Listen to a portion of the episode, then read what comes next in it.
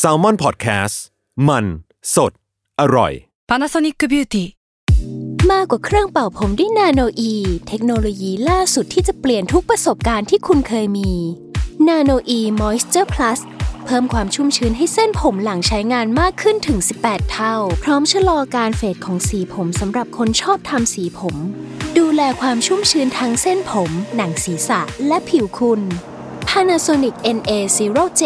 มีเทคโนโลยีนาโนอีที่ care only you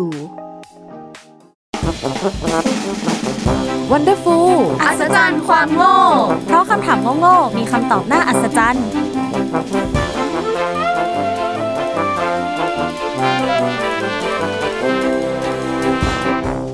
ทฤษฎีสมคบคิด เรื่องลึกลับ สัตว์ประหลาด ฆาตกรรม ความลี้ลับที่หาสาเหตุไม่ได้ เรื่องจริงที่น่างงยิ่งกว่า fiction สวัสดีค่ะ พลอย Content Creator Intern Salmon Podcast ค่ะ สวัสดีค่ะวีวัน Graphic Design Intern Salmon Podcastสต์ค่ะ สวัสดีครับ ผมไปซาว Assistant Intern Salmon Podcast ครับ และนี่คือรายการ Wonderful Case ก็คือเราจะรอให้หมดทุกรายการเลยใช่ไหมเออพอเราแบบทำได้ครั้งหนึ่งก็ชักจะเอาใหญ่แล้วเหิมเกริมอ่า วันนี้ก็กลับมาพบกับพวกเราสามหน่อ วันนี้จะเป็นธีมอะไรกันคะคุณพลอย ก็จากครั้งที่แล้วเนาะอืมที่เราได้พูดเรื่องราวเกี่ยวกับอาหารไปอ่าเรื่องราวเกี่ยวกับทะเลนู่นนี่นั่น แต่มีสิ่งหนึ่งที่ไม่ใช่แค่นอกเหนือจากที่เรายังไม่พูดด้วย คืออยู่นอกโลกไปเลยโหสิ่งนั้นก็คืออวกาศนั่นเองอ่า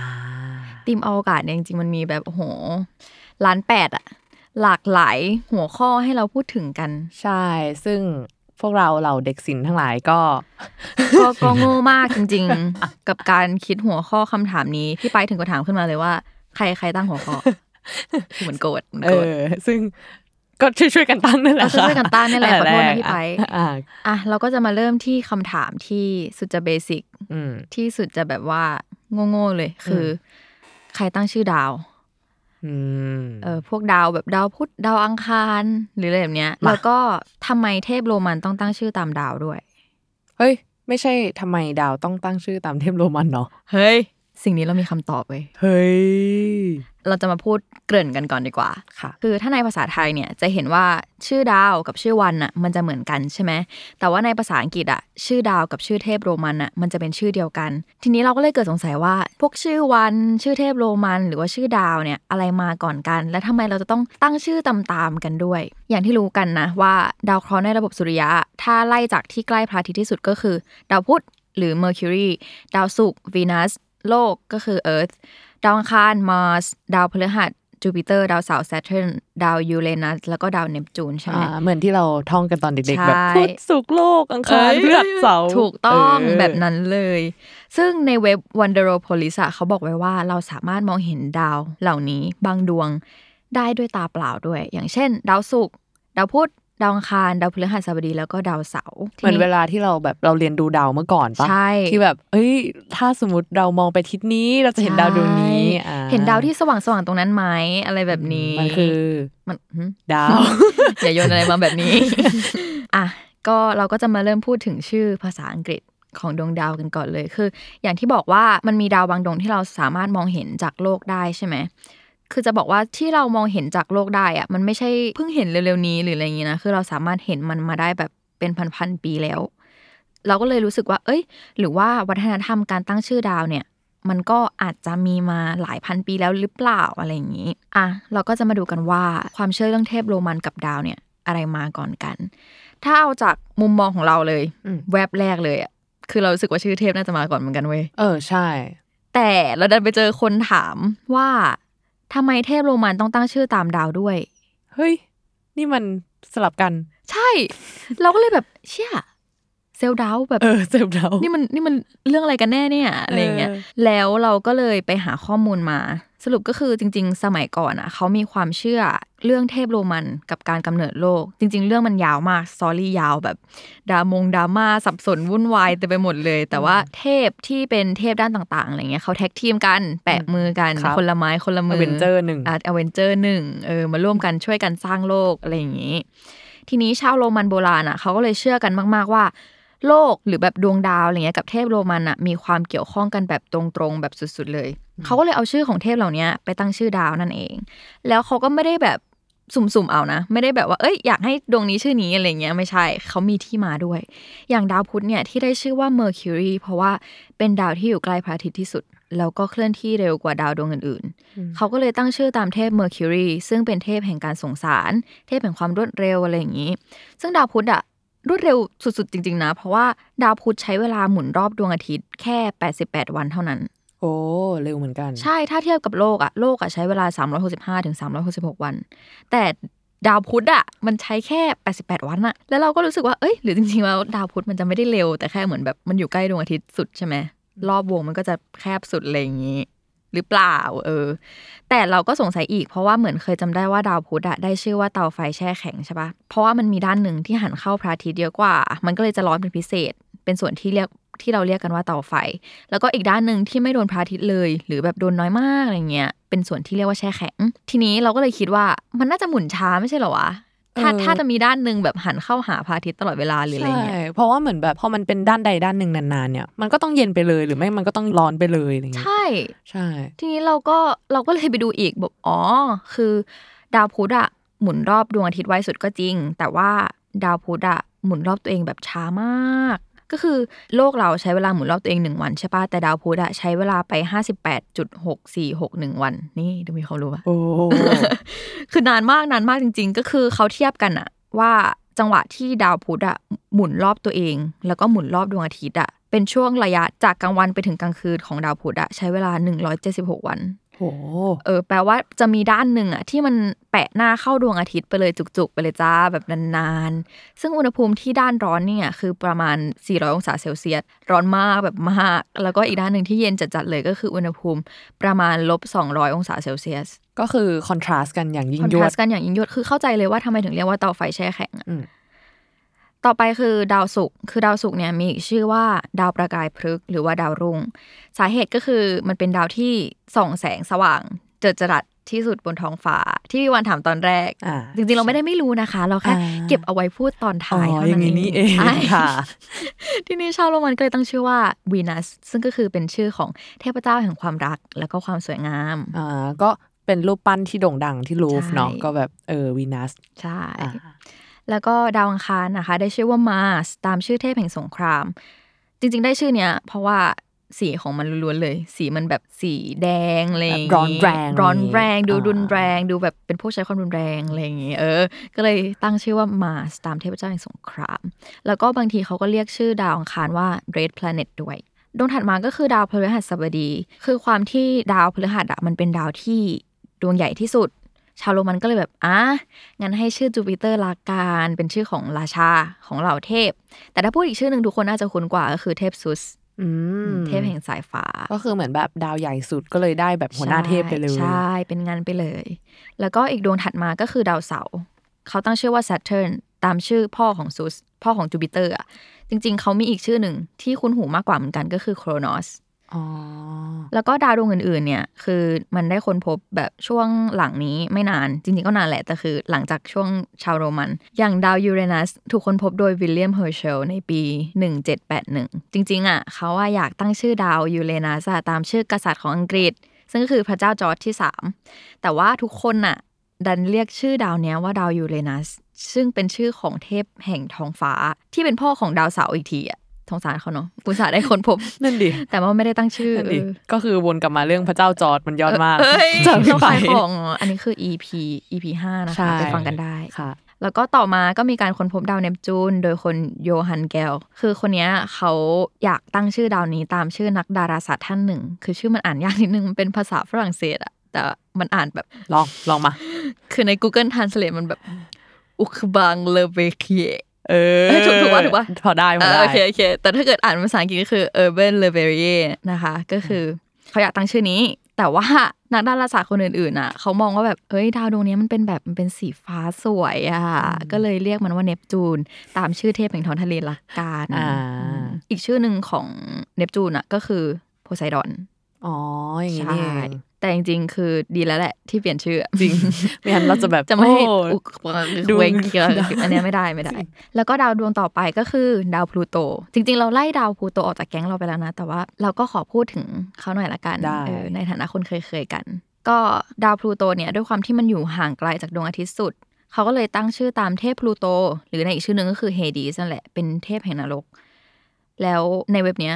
เว็บ Wonderopolis อะคือตลกมากเขาเรียกดาวพลูโตว่าเป็น former planet อะเป็นอดีตดาวเคราะห์อะเอาแง่เออสงสารอะเออคือจริง ๆอะดาวพลูโตอะถูกนิยามว่าเป็นดาวเคราะห์แคระโดยสมาพันธ์ดาราศาสตร์สากล หรือว่า IAU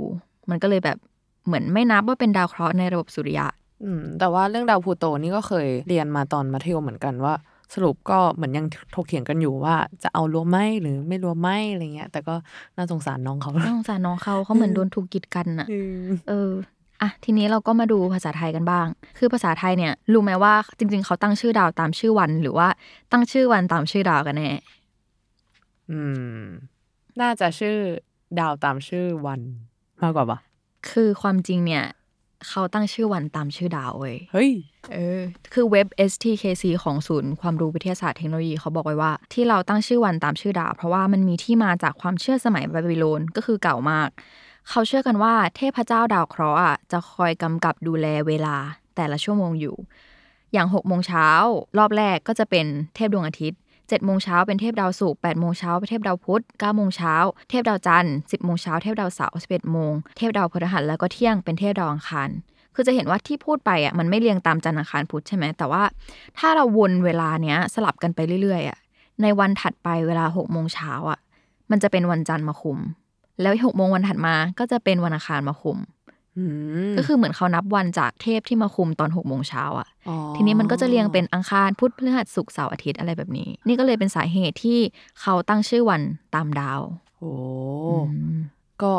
แปลกดีเพราะว่าแปลกดีไม่คิดว่าจะมาก่อนดาว ใช่ไหมอันเนี้ยอันเนี้ยพีคจริงใช่แต่คือจากที่ว่ามาเนี่ยเหมือนเราลืมไปคนหนึ่งซึ่งก็คือน้องโลกของเราอ๋อ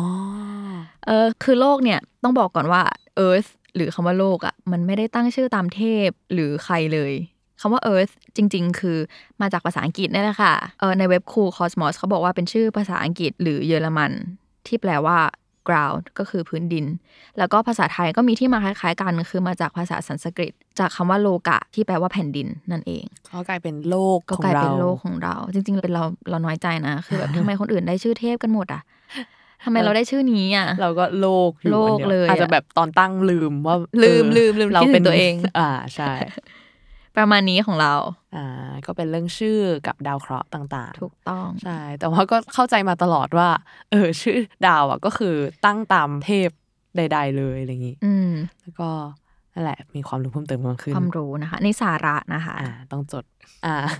งั้นก็มาต่อที่คำถามที่สองของเราเลยเนาะใช่ไหมครับพี่ไปใช่แล้วครับ อยากฟังเป็นคำถามที่โง่มากหรือโง่น้อยดี อืมระดับเราก็ต้องโง่มากโง่มากสิค่ะ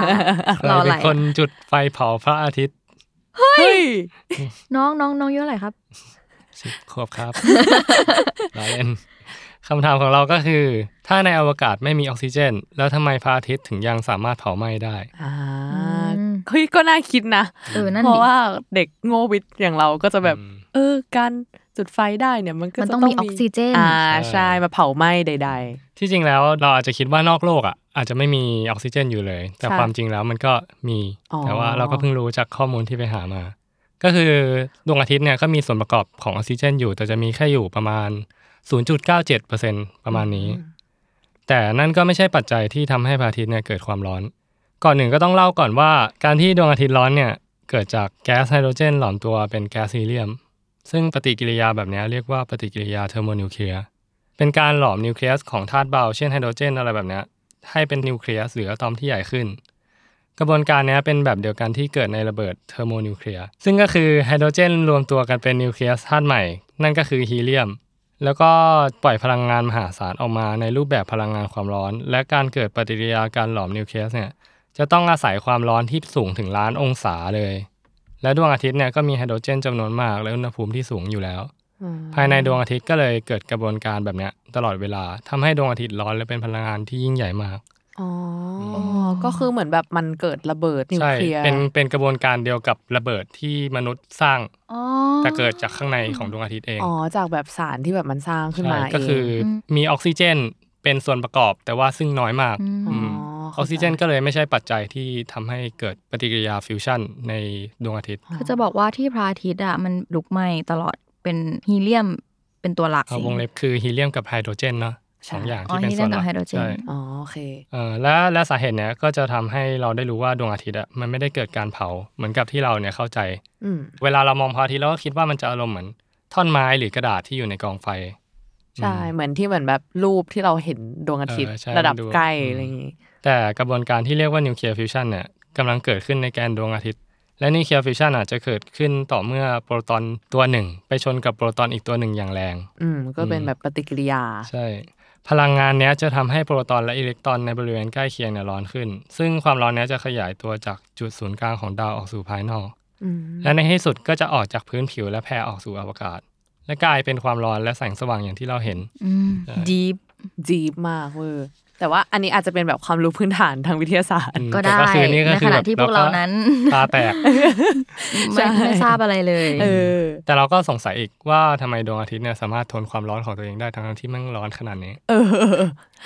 มีความถามคำถามเหมือนกันอืมงั้นขอเล่าต่ออีกนิดนึงแล้วกัน ดวงอาทิตย์เนี่ยคือดาวฤกษ์เนอะอืมดาวฤกษ์ก็จะมีปริมาณไฮโดรเจนอย่างมหาศาล ซึ่งเยอะมากจนสามารถเป็นเชื้อเพลิงในปฏิกิริยานิวเคลียร์ฟิวชันได้นานเกือบ 10,000 ล้านปีเลย ถึงแม้ว่าดวงอาทิตย์เนี่ยจะใช้ไฮโดรเจนในปฏิกิริยาฟิวชันนี้มานานเกือบ 5,000 ล้านปีแล้ว แต่จริง ๆ มันแค่หมดเชื้อเพลิงไปประมาณ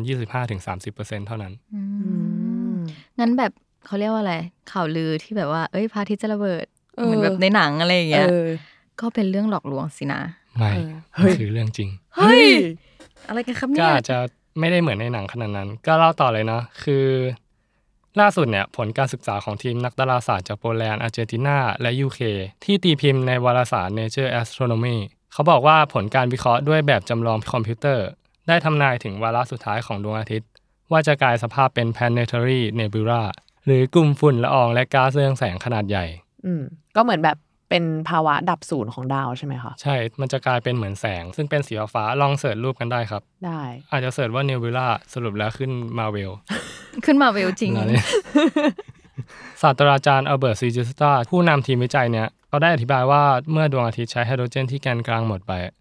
ศูนย์กลางของดาวจะยุบตัวลงและเกิดปฏิกิริยานิวเคลียร์ที่ด้านนอก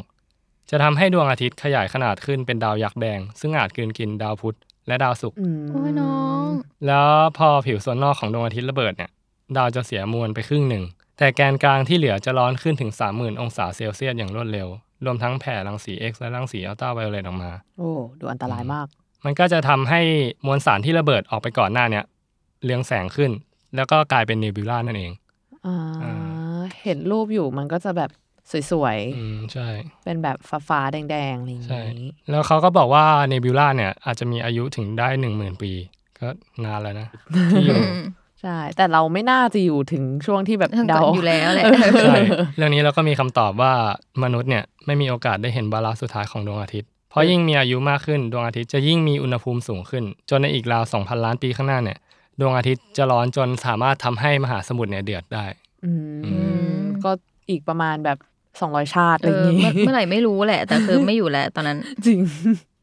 แต่ว่าเรื่องของดวงอาทิตย์ในการดับศูนย์ก็เหมือนแบบเป็นปัญหาถกเถียงกันมานานมากๆเลย ว่าแบบ เอ้ย มันจะใกล้แตกแล้วหรือเปล่าดวงอาทิตย์อะไรอย่างงี้ยิ่งในหนังไซไฟคือแบบอย่างเยอะใช่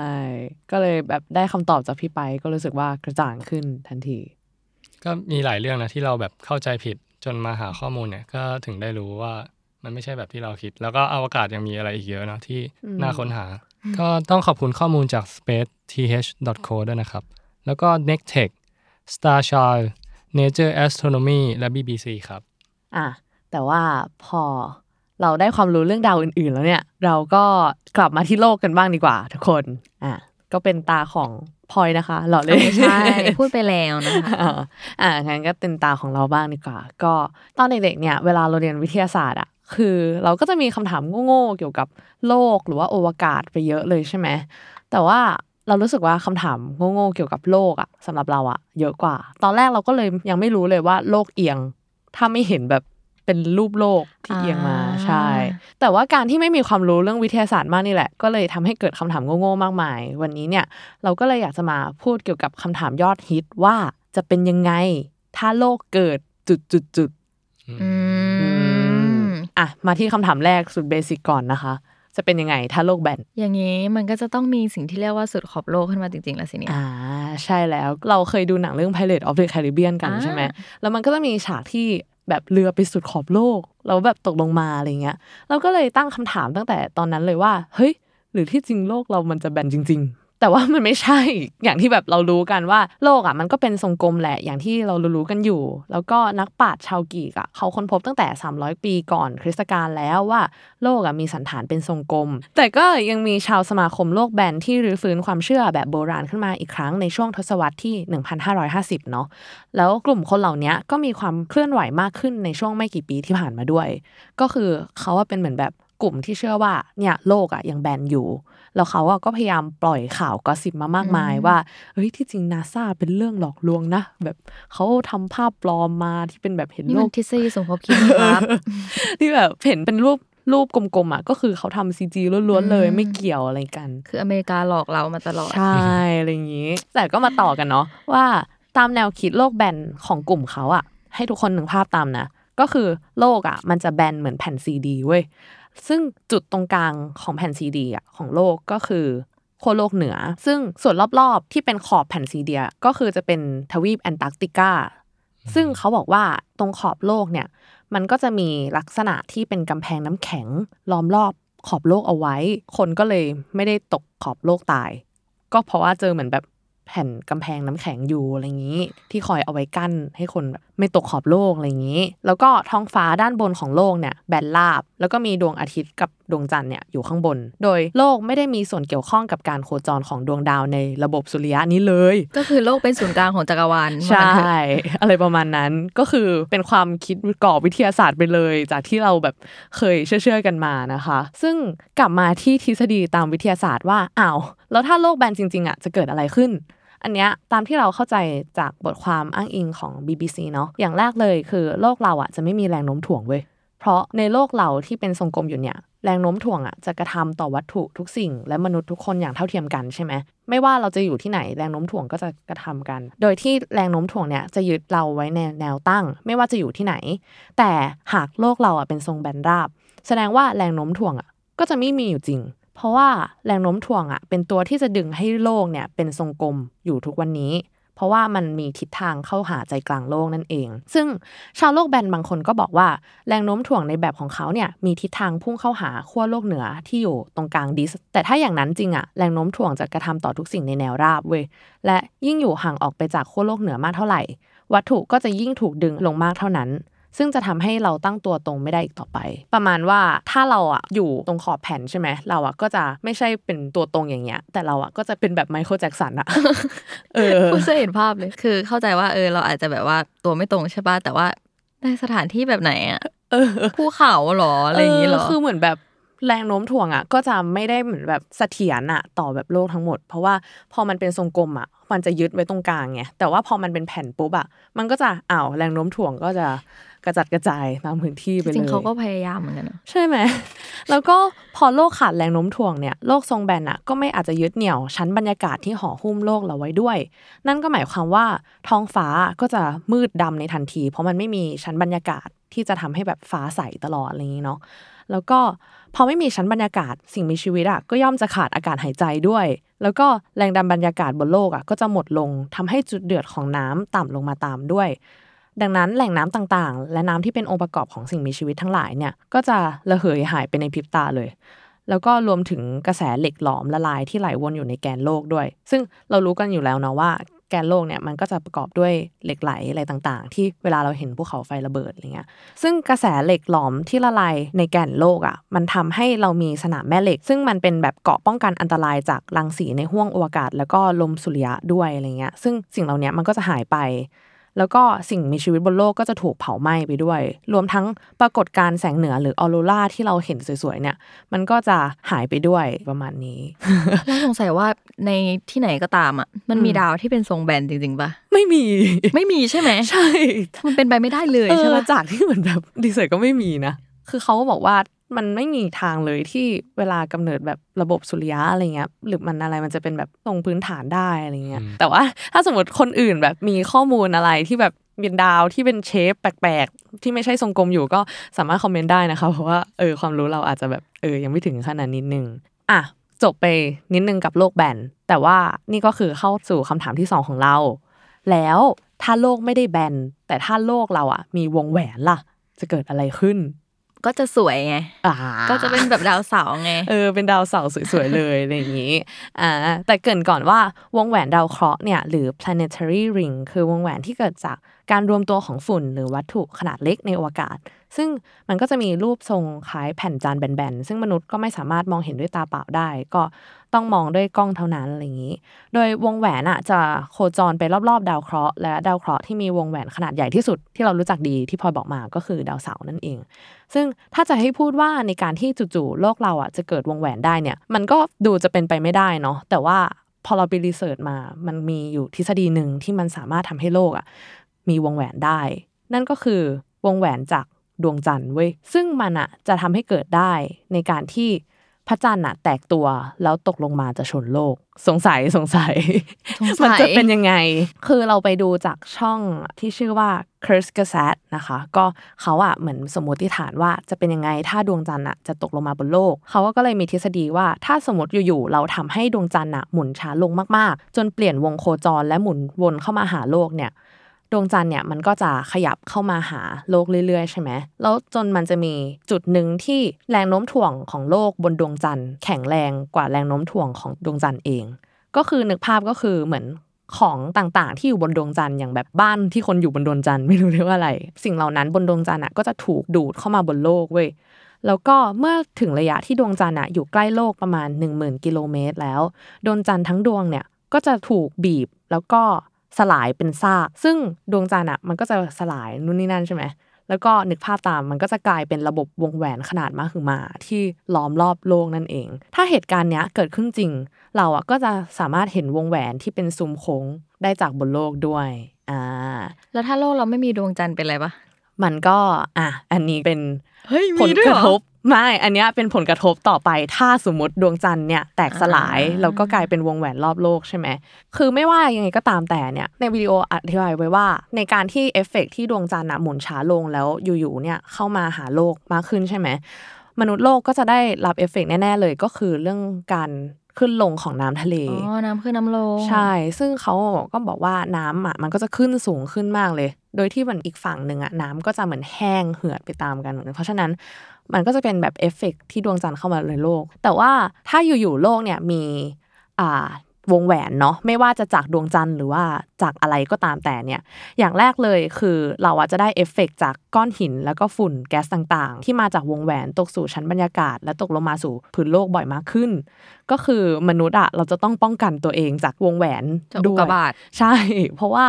พอมันเข้ามาล้อมรอบโลกเนี่ยมันก็จะเหมือนแบบตกมาแบบเมื่อไหร่ก็ได้อะไรเงี้ยนอกจากนั้นเนี่ยการส่งดาวเทียม เช่นดาวเทียมสื่อสาร หรือดาวเทียมรายงานสภาพอากาศอะมันก็จะยากขึ้นเว้ยเพราะว่าเจ้าเศษหินเศษฝุ่นที่อยู่ในวงแหวนน่ะก็สามารถพุ่งชนดาวเทียมเหล่านี้ได้ทุกเมื่อเลย อารมณ์ประมาณว่าแบบมันมี traffic อืมวงโคจรมามากขึ้นอะแทนที่แบบเราจะส่งดาวเทียมไปได้สบายๆอารมณ์แบบขับ ขับยานท่ามกลางกลุ่มก้อนของเออใช่ดาวอะไรอย่างเงี้ยประมาณนั้น โดยนอกจากเนี้ยเนี่ยถ้าสมมติมนุษย์แบบเก่งขึ้นมาก แล้วก็จะต้องอยากส่งดาวเทียมไปแล้วเนี่ยมันก็จะส่งยากขึ้นอีก เพราะว่ามันจะต้องส่งไปในระยะที่สูงกว่าวงแหวนที่มันโคจรด้วย ซึ่งมันก็จะใช้ปริมาณของทรัพยากรมากขึ้นอีก แต่ถึงยังไงเนี่ยมนุษยชาติก็ยังจะยังไม่สามารถใช้งานดาวเทียมแบบ ภาพถ่ายได้เหมือนกัน เพราะว่า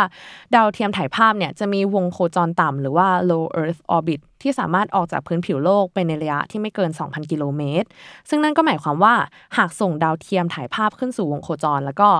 ดาวเทียมอะต้องไปทับซ้อนกับวงแหวนแน่ๆ และและเพราะอย่างนั้นอะมนุษย์ก็จะไม่สามารถใช้ประโยชน์จากดาวเทียมแบบถ่ายภาพได้อีกเลย ก็คือจะไม่มีภาพจาก Google Map อะไรใด ๆ เออถ้าสมมติโลกมีวงแหวนโคจรอยู่รอบๆ นั่นเองแล้วก็จะไม่มี GPS ใช่ไหมใช่ เราก็จะใช้ชีวิตยากขึ้น เราก็จะหลงทาง เออ แต่ว่ามนุษย์ก็อาจคิดเทคโนโลยีอะไรอืมแบบนี้ได้อีกแหละอะถ้าสมมติเรามีวงแหวนจริงๆอะนะ แต่ว่าก็นั่นแหละ มีอีกเรื่องหนึ่งที่เราอยากแถมก่อนจบก็คือไปเจอมาจากใน YouTube ช่อง c u r s g a s a t เหมือนกัน อะ ก็เขาตั้งคำถามว่าจะเกิดอะไรขึ้นถ้าโลกกลายเป็นทองเว้ยหืมไม่เคยคิดสิ่งนี้มาก่อน เออ ซึ่ง เราก็งงเหมือนกันว่าเฮ้ยเขาคิดได้ไงวะ ถ้าโลกเป็นทองอะเหมือนเขาอะก็อธิบายว่าโลกอะจะกลายเป็นทองได้จากทฤษฎีชื่อ Midas Apocalypse เว้ยซึ่งทฤษฎีเนี้ยเป็นเหมือนแบบ ปรากฏการณ์ที่อิงจากในนิทานแฟนตาซีหน่อยๆ คือมันเป็นนิทานเก่าแก่ของกรีกเกี่ยวกับกษัตริย์ไมดัสที่ไม่ว่าจะจับอะไรอะ สิ่งนั้นก็จะกลายเป็นทองกันหมด อ๋อ เคยได้ยินอยู่ ใช่ เออ ซึ่งในคลิปเนี้ยเขาอะก็วิเคราะห์กันแบบจริงจังมาก ซึ่งก็รู้แหละว่าไม่เกิดขึ้นจริงหรอก แต่ว่าก็วิเคราะห์จริงจังมากว่า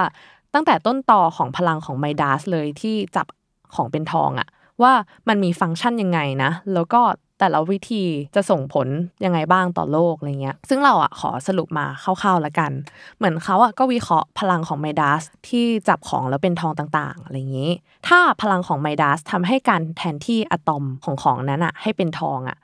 ก็จะทำให้เกิดความหนาแน่นมากขึ้นบนโลก แล้วก็จนโลกระเบิดเว้ย หรือว่าถ้าพลังของเขาคือการแยกส่วนและเรียงอะตอมใหม่ให้กลายเป็นทอง ก็จะทำให้โลกหยุดใต้ความหนาแน่น แล้วก็ระเบิดอยู่ดี แต่ถ้าเราตัดส่วนวิทวิททั้งหลายออกไปแล้วแค่คิดว่าพลังของเขาเป็นการแทนที่สิ่งของด้วยปริมาณเท่ากันที่ทำจากทองเนี่ยก็เหมือนแบบสมมติเรามีกระต่ายอยู่หนึ่งตัวใช่ไหมแล้วพลังไมดาสอันเนี้ยก็คือการที่เปลี่ยนกระต่ายเนี้ยให้เป็นทองทั้งอันเลยเออโดยที่ไม่ต้องแบบวิเคราะห์อะตงอะตอมอะไรออกไป พอโลกเรากลายเป็นทองปุ๊บใช่ไหมโลกของเราอะก็จะมีน้ำหนักเพิ่มขึ้น 3.5 เท่าเว้ยแล้วก็จากปริมาณความหนาแน่นของทองคำที่มากกว่าโลกเนี่ย ในตอนแรกทุกคนอะก็จะต้องต่อสู้กับปริมาณแรงโน้มถ่วงบนพื้นผิว 3 เท่า ซึ่งถ้าเราไม่ใช่คนที่เล่นเวทปกติเนี่ย เราอะก็จะสุดไปกับพื้น เพราะว่าเราไม่เคยแบบรับน้ำหนัก แล้วก็ต้นไม้และสิ่งก่อสร้างเนี่ยก็จะตกลงมา นกบนฟ้าหรือเครื่องบินก็จะตกลงมาตามด้วย เพราะไม่คุ้นชินกับแรงดันที่ไม่คิดว่าจะเกิดขึ้นจริง